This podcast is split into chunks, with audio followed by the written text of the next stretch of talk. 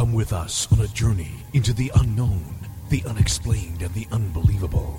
We will test your senses and challenge your beliefs. A world where science and religion clash. Or do they? You will meet real people and hear real stories, but you will not believe. You will witness strange sights and hear strange sounds, but you will not believe. This is the New England Ghost Project. Welcome to the nightmare. Good evening, everyone, and welcome to Ghost Chronicles Next Generation. I am Ron Kolek, your host, the gatekeeper around the unknown, the unexplained, the unbelievable, the mystical, the magical, the macabre, New England's own Van Helsing. With me is not Ann. No, she's away. She's doing something. I think she's getting her face painted or something. Anyway, but we have the next best thing. We have the medium rare psychic herself, Leslie Marden. Hello, everybody. How are you today, Ron? Yeah, ducky. But more importantly, we have the head of NEGP South. We have Clay Rucker. Hello, hello. So, Clay, you miss us? Oh, I miss you guys. I can't even quantify it. I really do.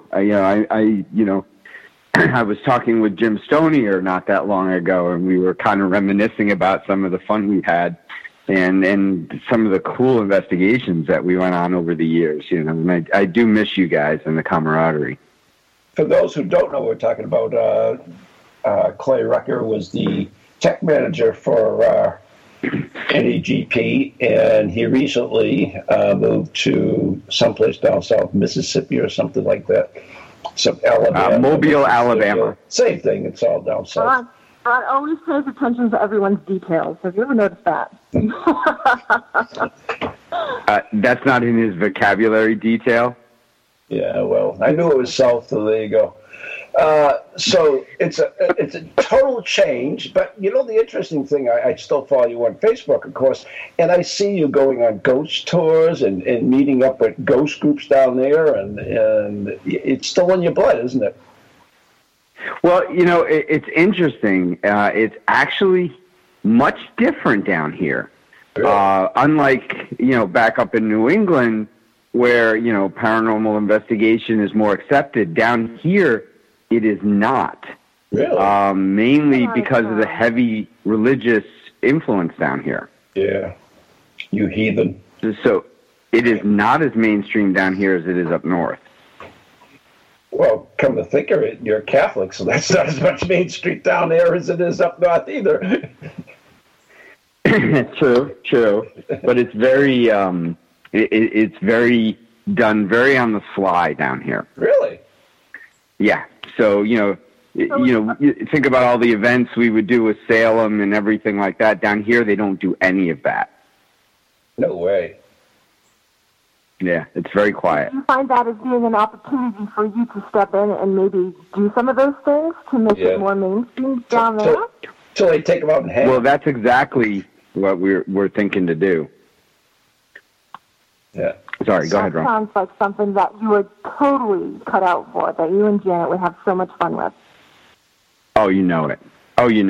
And we met with. There are a few guys down here, some independents as well as some.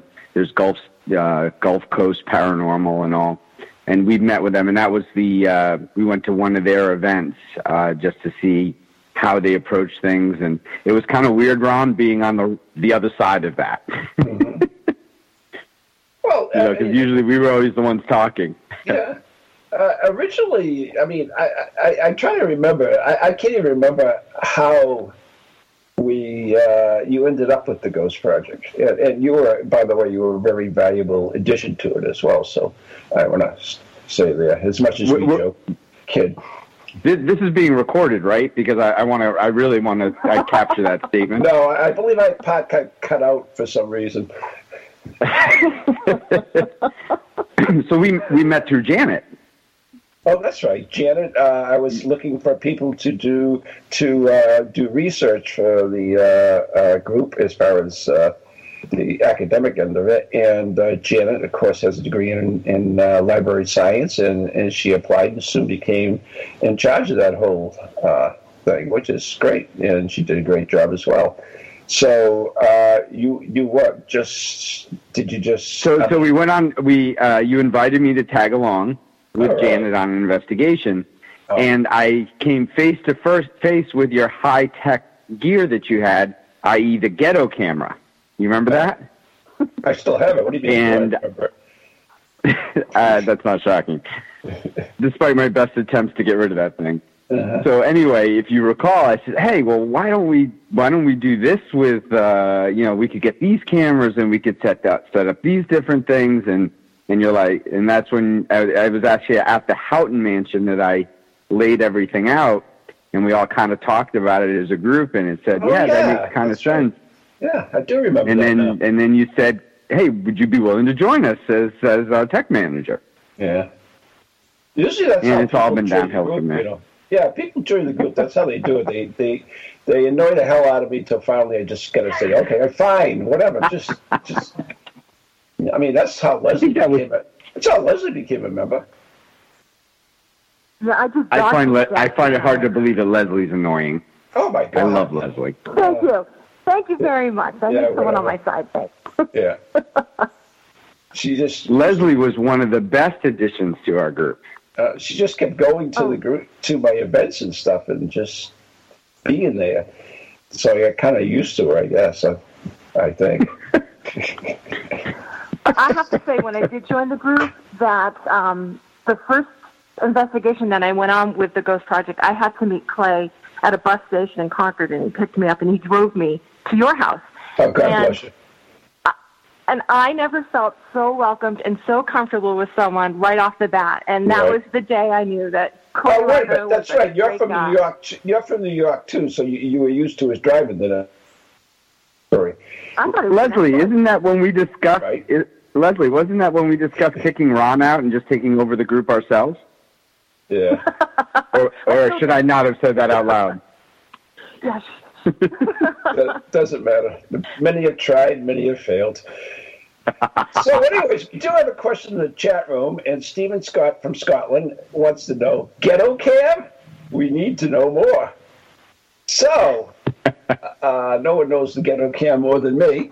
And the interesting thing about this is that Steve Passon started out with one as well. And it was really funny because we actually did a show and talked about some of the early equipment we used.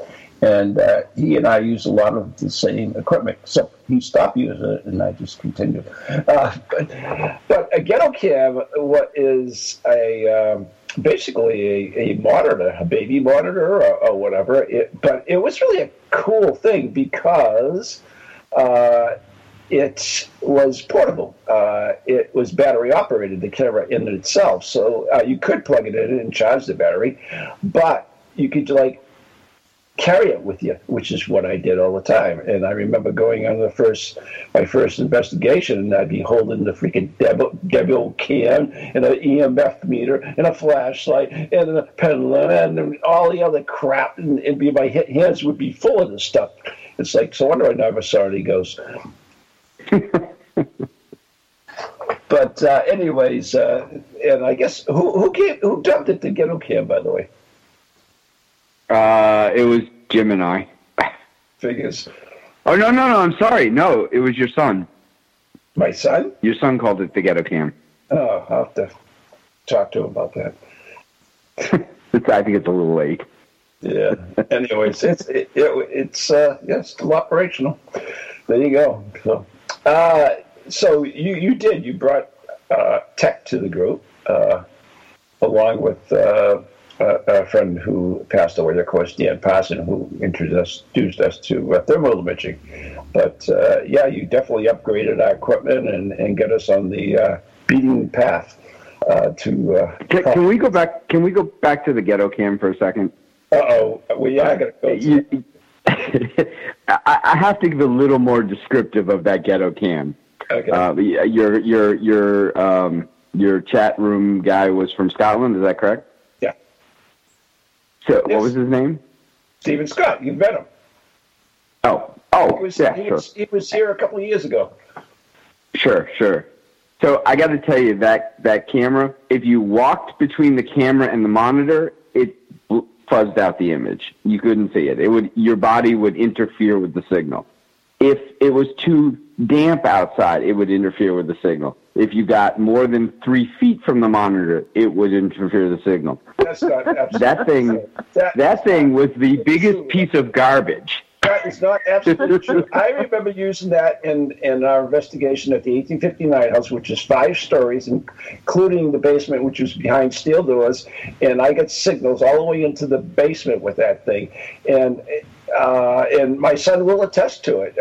Unfortunately, yes, you are. You could get interference. There was no doubt about it. And when it got older, you got more interference because it got dropped so many times. And that's what it, but the interesting part about it, I mean, is really the base camp at that time is you would have that ghetto cam, which was connected to a monitor, which is basically a small TV, and then that TV was connected to a VCR where you would put the VHS tapes in it, and that was one of the things that we had, and other things we had, of course, were the Radio Shack temperature sensors, and those would be put. I remember those.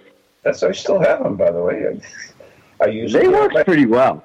I guess at my house, Steve used the same ones actually when he started his group.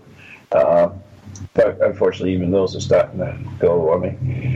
But anyways, so that's how it started. I mean, you started with basic equipment. Yeah, well, remember you also had the big VHS cameras. Oh, sorry. Everything that you're listing off sounds so big and bulky. I can't imagine you dragging that in and out of places to investigate. It really wasn't that big. Miserable.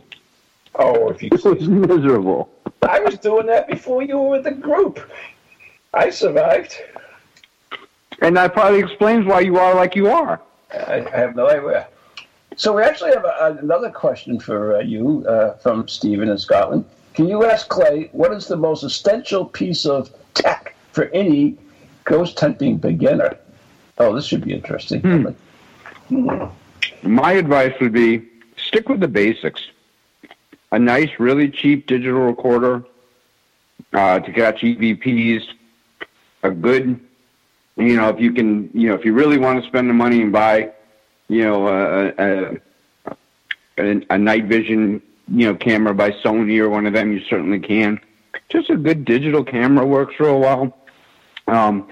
You can buy one of the, little EMF meters. They're not very expensive, and I think that. And just do little experiments. Buy like the little laser pens and set them up, or little motion detectors and set them up. And I mean, you don't have to spend a ton of money on tech, to get results. Yeah, you made me. What? Yeah, you made me spend money on tech. Well, if Daddy's got the moolah, then Daddy's going to spend the moolah on the fun stuff for us to play with. So you've gone on quite a few investigations with the Ghost Project. Clay, what one stands out the most? As first of all, I'm going to do them in different categories. The first one we're going to start, and I'll ask you, Leslie, too, was most enjoyable. What was the most enjoyable investigation you ever did? We'll start with Clay, and then I'll ask Leslie as well. You mean as far as fun? Yes, fun. Enjoyable. Enjoyable. I think fun, some of the funnest ones. You know what fun is? Yeah, you do know what fun is, Steve. I mean, Clay, right? Is that a loaded question? I have no clue. You got to wonder with Ron when he asks these kinds of questions how you really want to answer them. Fun. I'll be honest with you. Exactly. I mean, that's a tough question.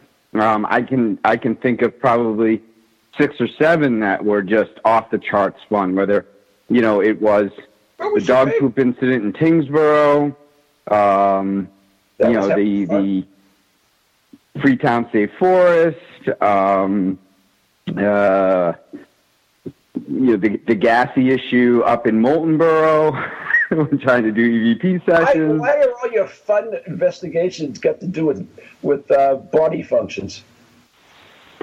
Well, you know, you did coin the term gaseous clay now, didn't you? Anyways. I mean, and my body would always seem to emit all these different noises when we were trying to have the most quietest still EVP sessions that we could have. So I'm going to ask Leslie that. Leslie, what was your most fun investigation? I've enjoyed every single investigation that we've been on. Sorry. No, that's really true. I enjoyed the one in Bath, New Hampshire, at that Federalist place where our friends went into the hot tub and ruined the radio. I enjoyed that one. I forgot about that. And we froze our whatchamacallits off because they couldn't afford heat or something. Yeah, they could afford the hot tub, but they couldn't afford heat. Yeah. A lot of places have been like that. The Haunted Victorian Inn in Massachusetts. We're talking fun now. Talking fun. Just I want fun ones. That was a fun one. Okay. Where was that one where there was a speakeasy in the basement? That was Bath. Where was that one? That was Bath, yeah. I think that was my favorite one. But everyone that I've been on, I think the reason that Clay and I get along so well is because we're kind of on the same wavelength, and we like to have fun. And there was never a boring investigation because we always made it fun. And I really, really miss you, Clay, just putting that out there. Oh, Leslie, I miss you terribly. I can't tell you how much I miss working with you and being and hanging out with you. You're absolutely right. I mean, we were just in lockstep and same personality, same humor. I mean, it was great. I'm trying to get you to come south to visit. Hello, hello, hello. Hint, hint, hint. Actually, you too, Ron. That would be wonderful. We should have an NEGP South meeting. Yes, yeah, there you go. Anyway, yeah, there you go. So Ron's cool with it. Anyway, moving along from this love thing, to ask you, what was the most... What was the most where you got something that really said, wow, I think this is really proof that I'm not even saying proof, but it was most profound for you, which evidentially profound for you, Clay. Hey, Leslie, do you remember when you and I and we had the tour and we took them into the basement of the Victorian? And that nasty guy was there. And you remember how everything started to get really dark looking, and even I could feel where he was. And I remember I kept asking you, "Is he right in front of us?" And you're like, "Oh yeah," and he's getting worse. And remember, and he was getting angrier and angrier. And then he moved across that center room. Yeah, exactly. Yeah. You remember that? And then he moved into that other room, and I was kind of taunting him. Remember that? What's that? And he followed us in there, and the mist kept going around our legs, and we could feel the cold coming around us and intertwining between us. And we had to send the people who were visiting upstairs because we were afraid he was going to do something to him. Yeah, he was building up, and we were afraid that our guests were going to be hurt, so we had to move them out. Yeah, right. That was a cool one. That was a cool one. Of course, Houghton for me. Profound, yeah. Oh, the seance? The seance? Say again? The seance? No, Houghton Mansion. Yeah, the seance there? Yeah. That's not a pleasant memory.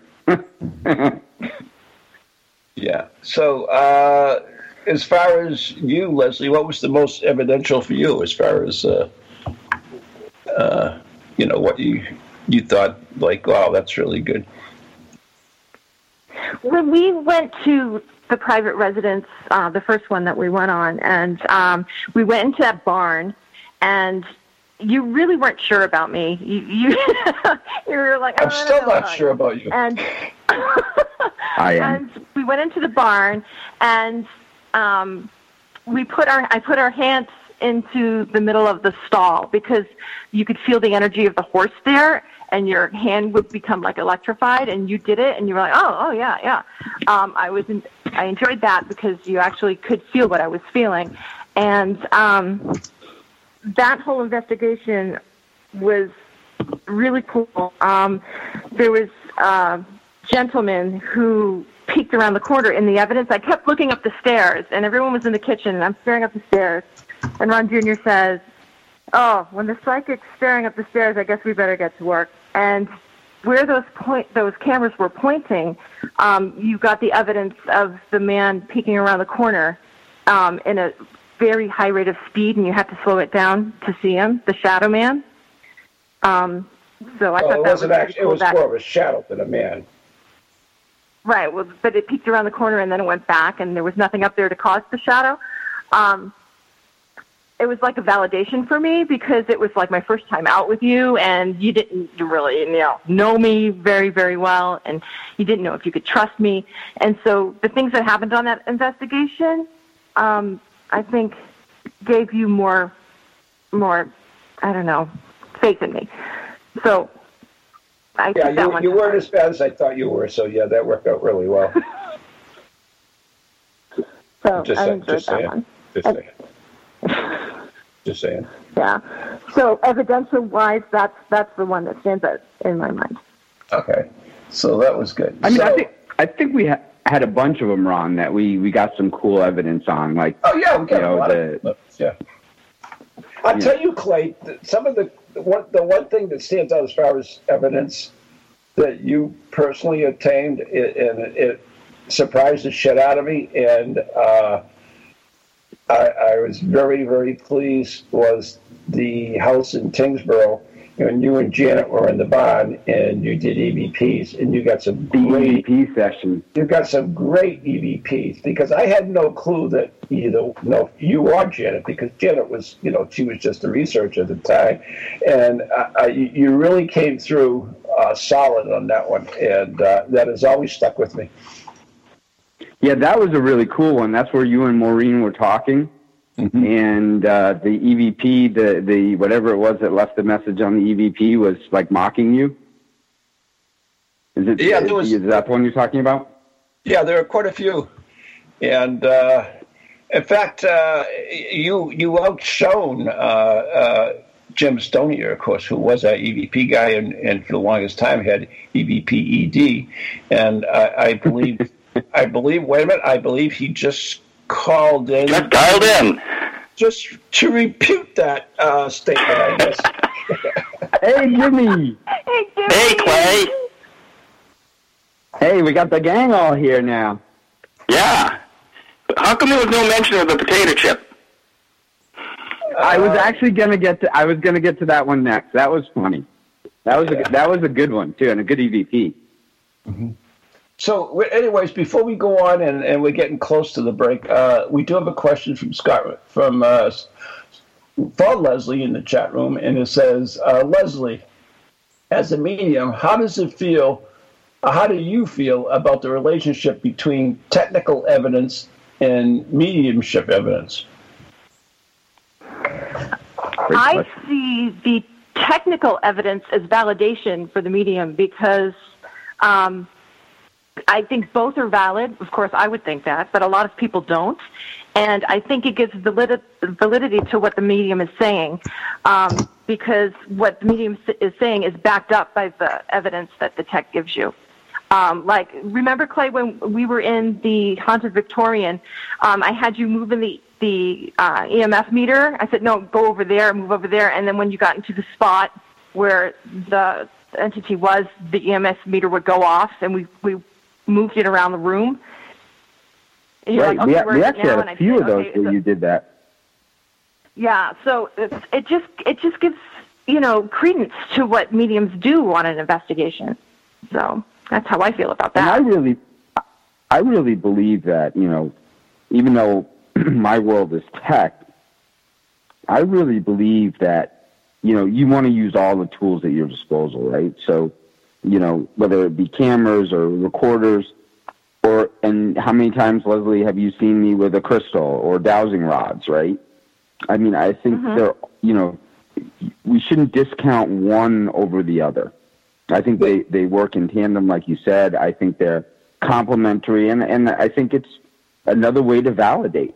You know, I have to give myself credit for that, because when I first started the Ghost Project, it was looked down upon to use mediums and groups and any other things other than just cameras and stuff like that. So, but the way I looked at it was just another tool in the toolbox, and had really nothing to lose as long as, you know, you didn't allow the medium to create the evidence as far as, you know, in other words, don't necessarily allow them to direct the activity in the investigation, as long as you follow the events and the plan that you start with, but they are a good tool. Well, I think one of the things that I always liked about your style, Ron, was you really wouldn't tell any of us any of the background. Right. Only you would know the background or the story of what we were, you know, why we were there, right? And I tried to do as much as possible, right? Right, and it was great because we didn't come in with any preconceived notions of, oh, you know, this room, you know, this room, such and such happened. So then your mind automatically kind of goes there, right? Right. And I like that objectivity. I mean, you were telling me, hey, I think you should put cameras in here, cameras in there, voice in here, audio in there, temperature in there, but you wouldn't always tell us why. And we have to take a break in here, so you'll have to hold on. You're listening to Ghost Chronicles Next Generation with Ron Kolek, Leslie Marden, Jim Stonier, and our special, special guest, Clay Rucker. We'll be right back after the following messages right here on Janet and Pararex Radio.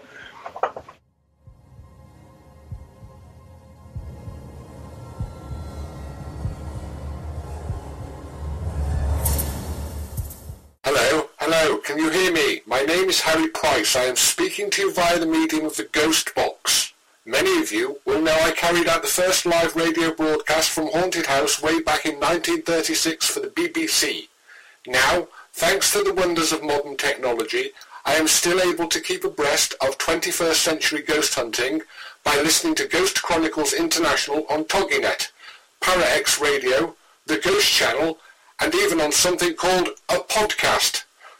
Two splendid chaps host it. One is an American who calls himself New England's own Van Helsing, although I have discovered his real name is Ron Kolek. The other is Stephen Parsons, and he's a paranormal scientist. Well, mustache, I'm required elsewhere on something called a K2. But don't forget, I'll be listening in every Tuesday from 8 o'clock in Great Britain and 3 o'clock on the American Eastern Seaboard. I trust you will join me there.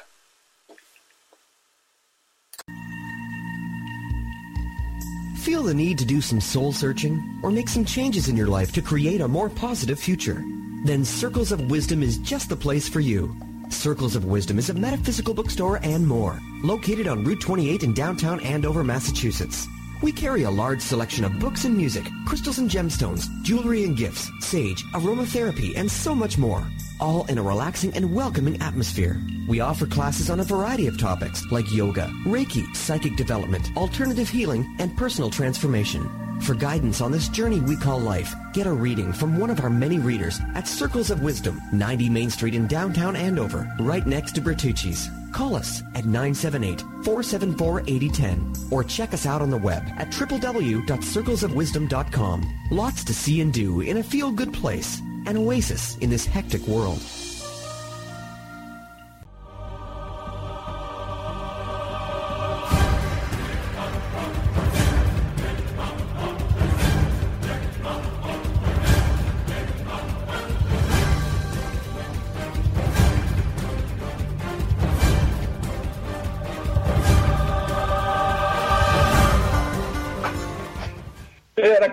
That is the theme from Van Helsing, and you're listening to Ghost Chronicles Next Generation right here on TogiNet and Pararex Radio. I am Ron Kolek, and with me, Leslie Marden, Jim Stonier, and a special, special guest, the man from down south, Clay Rucker. So, Jim, you still with us? Wow. Jim? Yeah, I'm still with you. Yeah. So, Stony, since you called in, we wanted to ask you, what was your most fun investigation with Clay?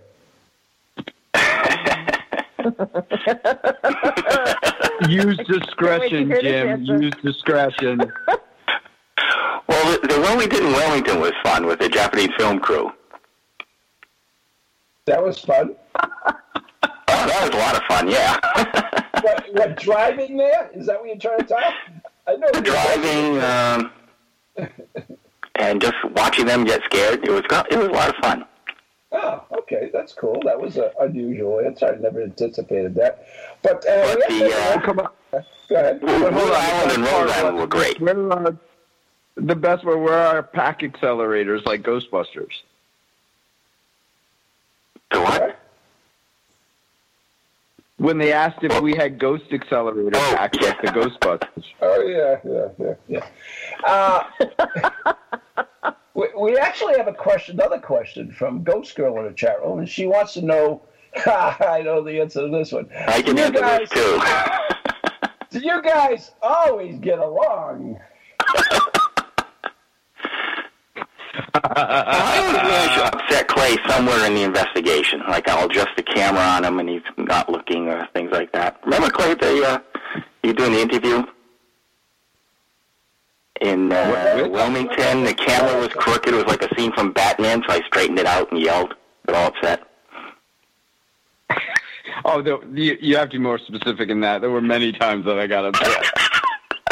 What? How about when Ron and I would square off? Oh, many a time. Yeah. Many, many a times. Well, he was tough to deal with in the beginning. Oh, Ron, definitely. Oh, my gosh. He's mellowed over time. I mean, he was. Yeah. Woof. Hey, I haven't mellowed. I am not mellowed.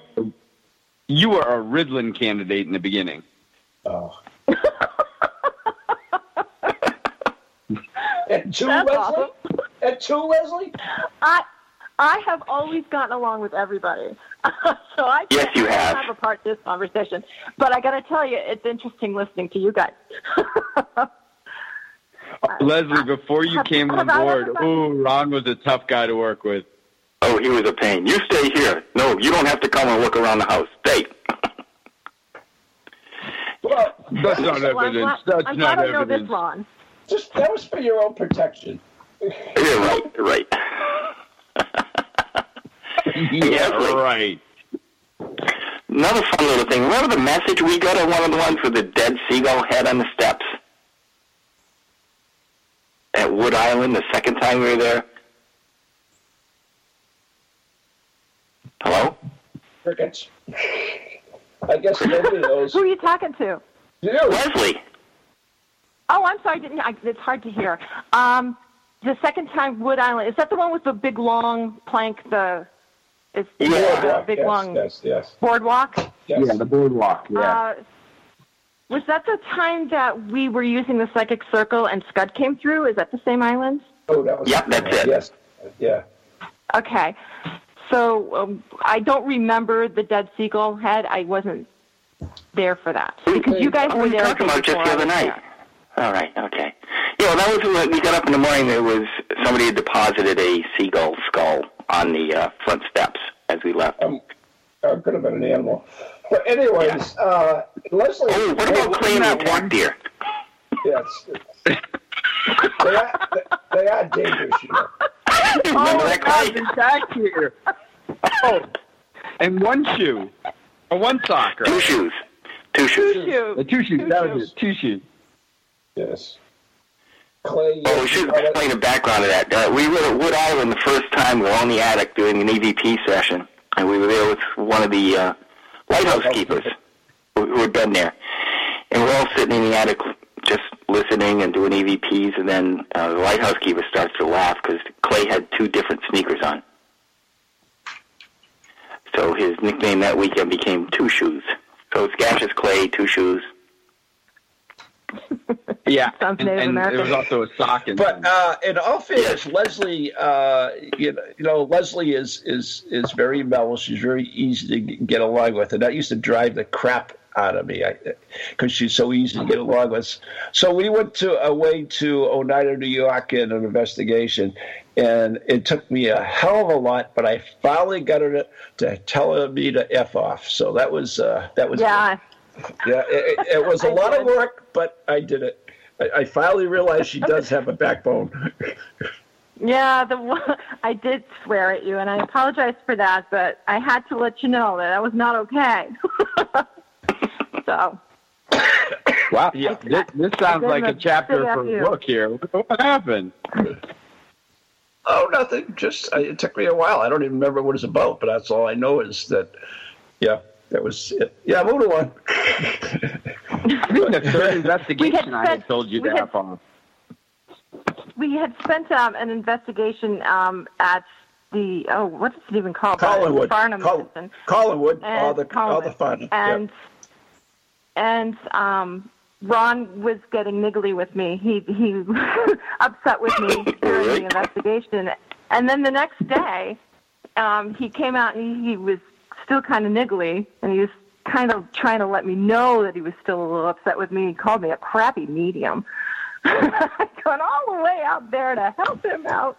Oh, I told him, F you. So, but wait, he called you a crabby medium? Crappy. A crappy with a P. Right. Crappy medium. Crappy. And what did I say after you called? After you told me F bomb? What did I? I don't remember. You don't remember? I let things go. I actually complimented you. Did you?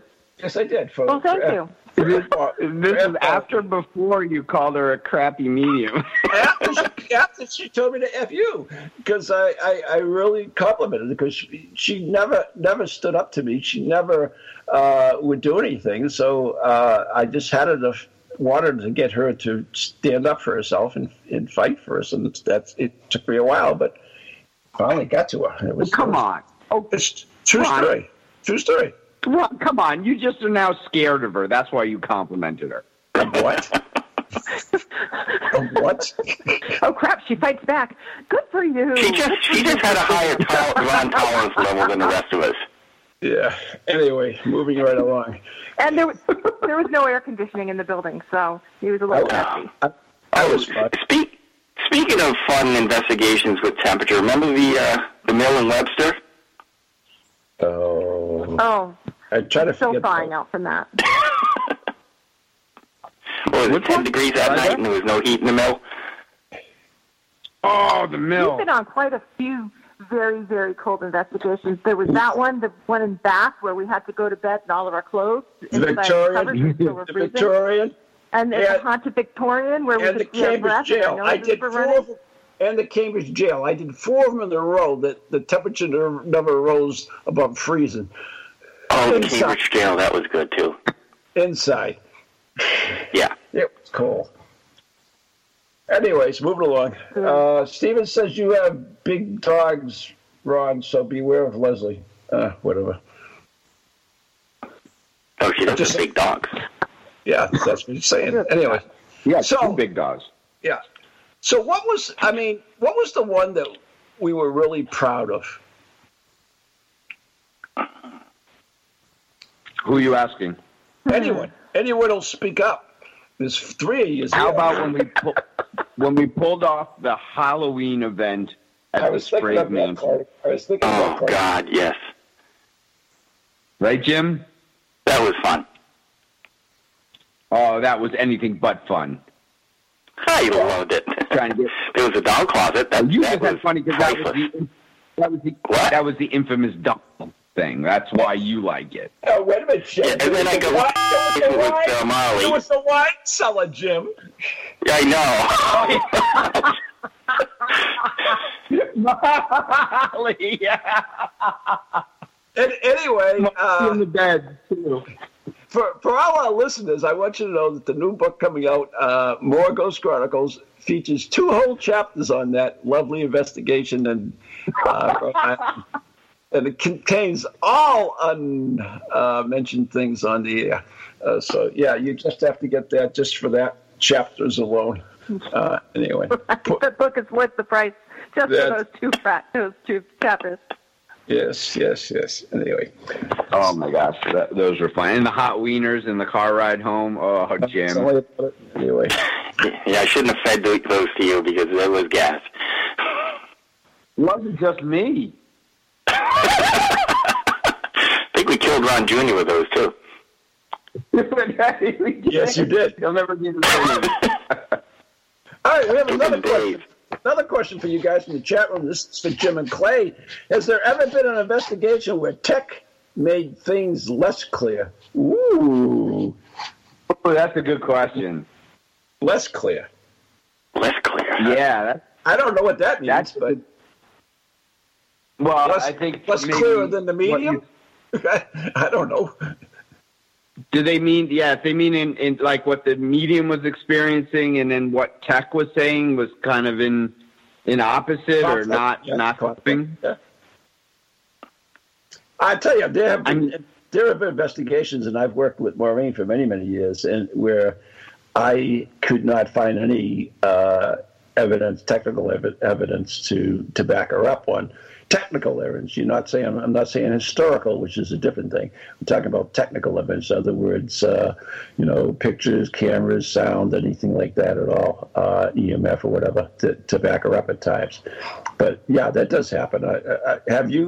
Can you remember any? Either you guys? I mean, there's been several. I mean, it probably more frequent than we would like. But I mean, there's been times where the tech has picked up something, but, Leslie or Maureen would be like, I don't know what that is. There's nothing here. Right. And then, vice versa. Conversely, we've had it where, Leslie or Maureen would say, yeah, oh, my gosh, he's standing right there. And, he's a kind of a shadow thing. And the camera's just like, darn, it doesn't seem to pick up for whatever reason, the frequency or what have you. So, I mean, that happens, I would say very high percentage of investigations where tech and the physical sciences don't match up. But there, and when they do, I think that makes it just that much more special, right? Right. Now I remember an investigation. I'm trying to think if you guys were there or not. This was at. Did you guys do the engine house in Gettysburg?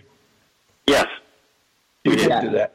Yeah, and one of the most profound things that I witnessed, and I still can't explain to this day, is that Maureen and some of you guys were in the back where the engines were, and I was in the front. I forget who else was with me, and I was interviewing the manager of the place. And this was during the interview, so we had cameras rolling. I'm talking to him, blah, blah, blah. And all of a sudden, we heard this huge bang. I mean, it was deafening, and everybody stopped. You could see it, and went running over to what happened. And we all heard it. Everyone in the entire building heard it. And when I went back and listened to the video, the bang was not on the video. You saw our reactions. You saw everything. But this was a huge bang, and yet it was never picked up on the camera or the recorders. Oh, I do remember that. And we never found a source for it. Nothing had fallen or anything. No. But yet it was so clear that everybody heard it. Yeah. And like I said, I was interviewing at the time, so we had cameras rolling and everything. But there was absolutely no proof that bang even happened, other than our reaction to it. So to me, that was it was an intriguing thing. I still can't explain it. But if you want to talk about paranormal, to me, that's the definition of paranormal, something that you definitely Well, one of the best things tech did for us, remember at the Victorian, we got that yes whispered from the hallway? Oh, that was excellent. That was. And excellent. The tech was that the one that picked it up, but the best part was that all of our reactions to it, so that it wasn't an EVP, it was something we actually heard and we reacted to it. Yeah, but the good thing was the ops in the bedroom, right? Yeah. Yeah. Remember I had the little shot of whiskey, Jack Daniels on the little glow in the dark planchette. Yeah. Yeah. And we're in there, and yeah, that was a good piece. Now, the interesting thing, that one we all heard and we were able to verify it because it was recorded, whereas, it wasn't an EVP, it was an actual audio sound. But the other thing, I guess you could call that bang an EVP. Well, you could call a bang an EVP because we heard it. And it'd be EVP. No, not an EVP, just a regular audio. I don't know what you would call it. EVP, we wouldn't have heard it until we played back the recording. Right, right. So, but it was almost like a reverse EVP that you heard it, but you couldn't hear it on the recorder. Right. Yeah, so that was pretty bizarre, whatever that was. Yeah, Leslie, what about you? Is there something that did you run into that still scratches your head now and say, I can't figure that out? A lot of things do that.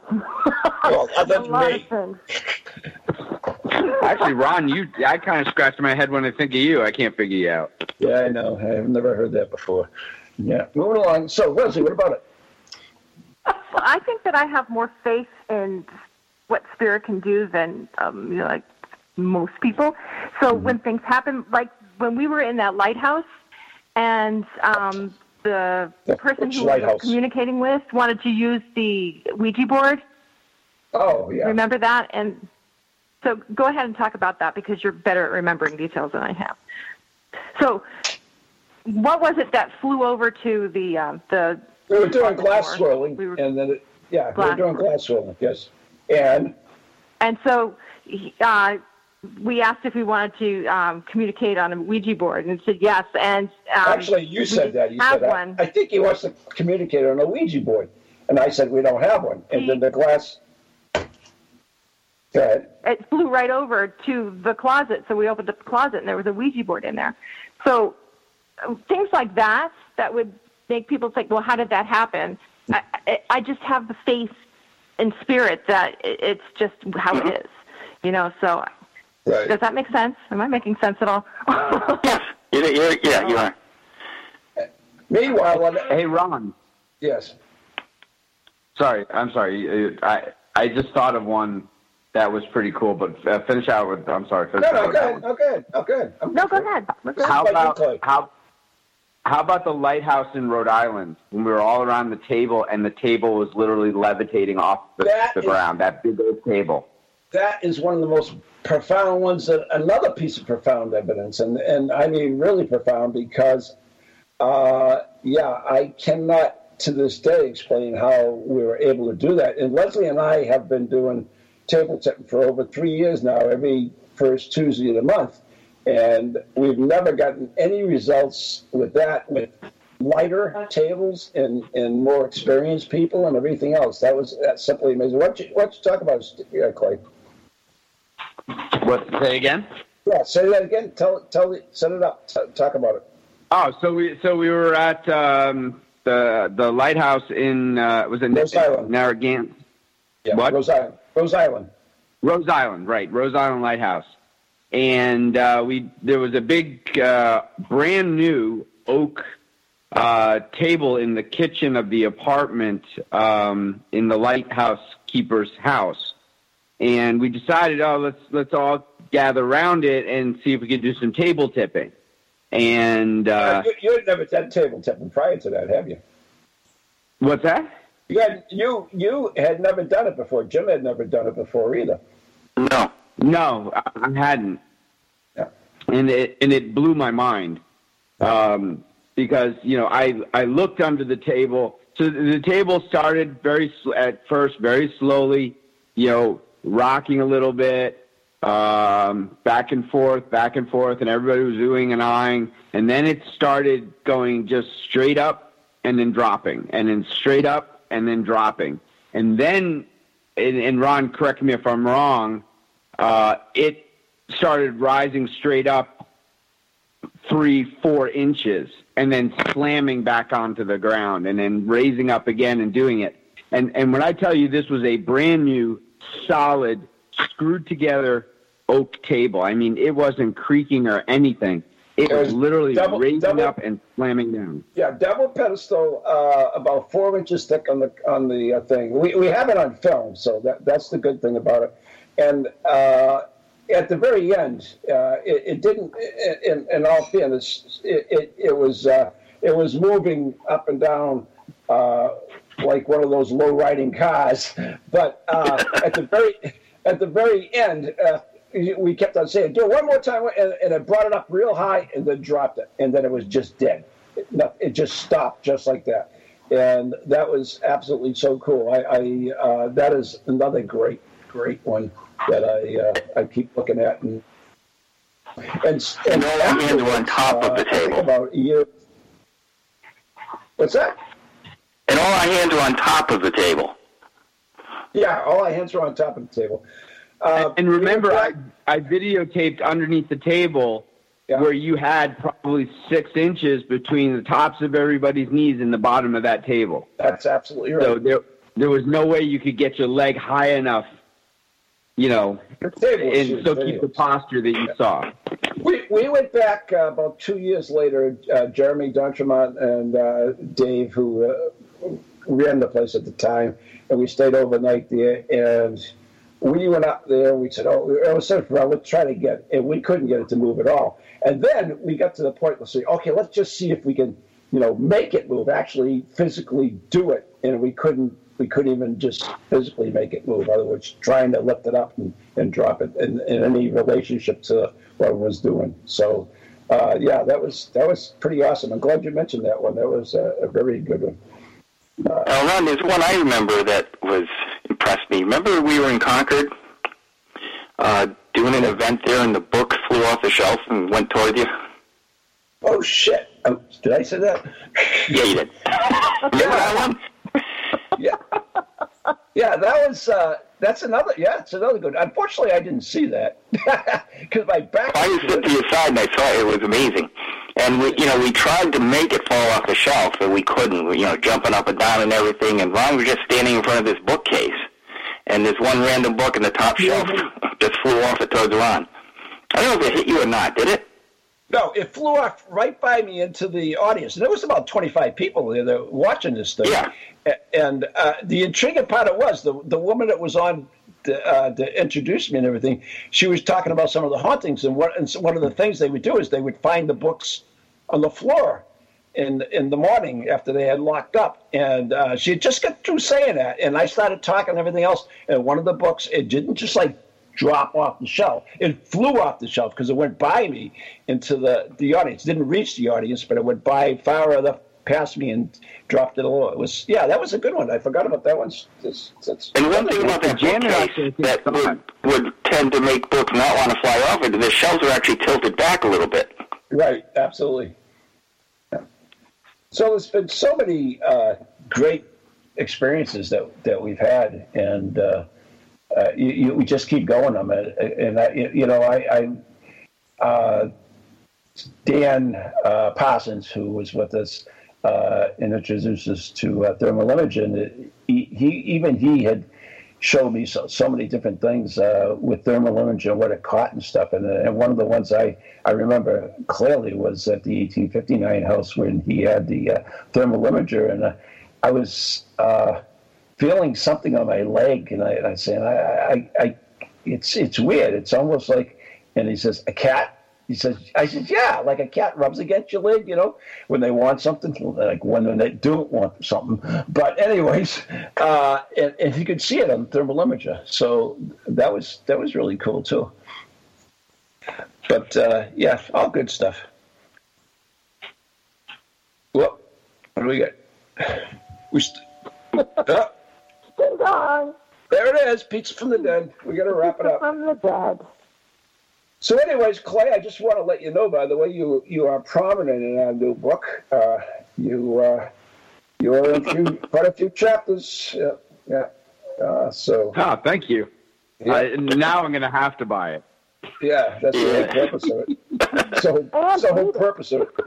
We just mention people's name, and we don't say anything about them, just so people buy the book. Brilliant marketing strategy. Yeah, I know it. So, anyways, well, Clay, thanks a lot for coming on the show. It was good to hear your voice again, and it was fun reminiscing about some of our investigations. Yeah, and we all have to get together again, and whether I come up north and we do something fun, do some investigations or something, or you all come down here and storm the South. Either way, we'll get all back together. And I love you guys. Yeah, we miss you too. Yeah, we love you too. You gotta come up with Spirit Quest. Yeah, there you go. Yeah, I might actually try this year. That would be cool.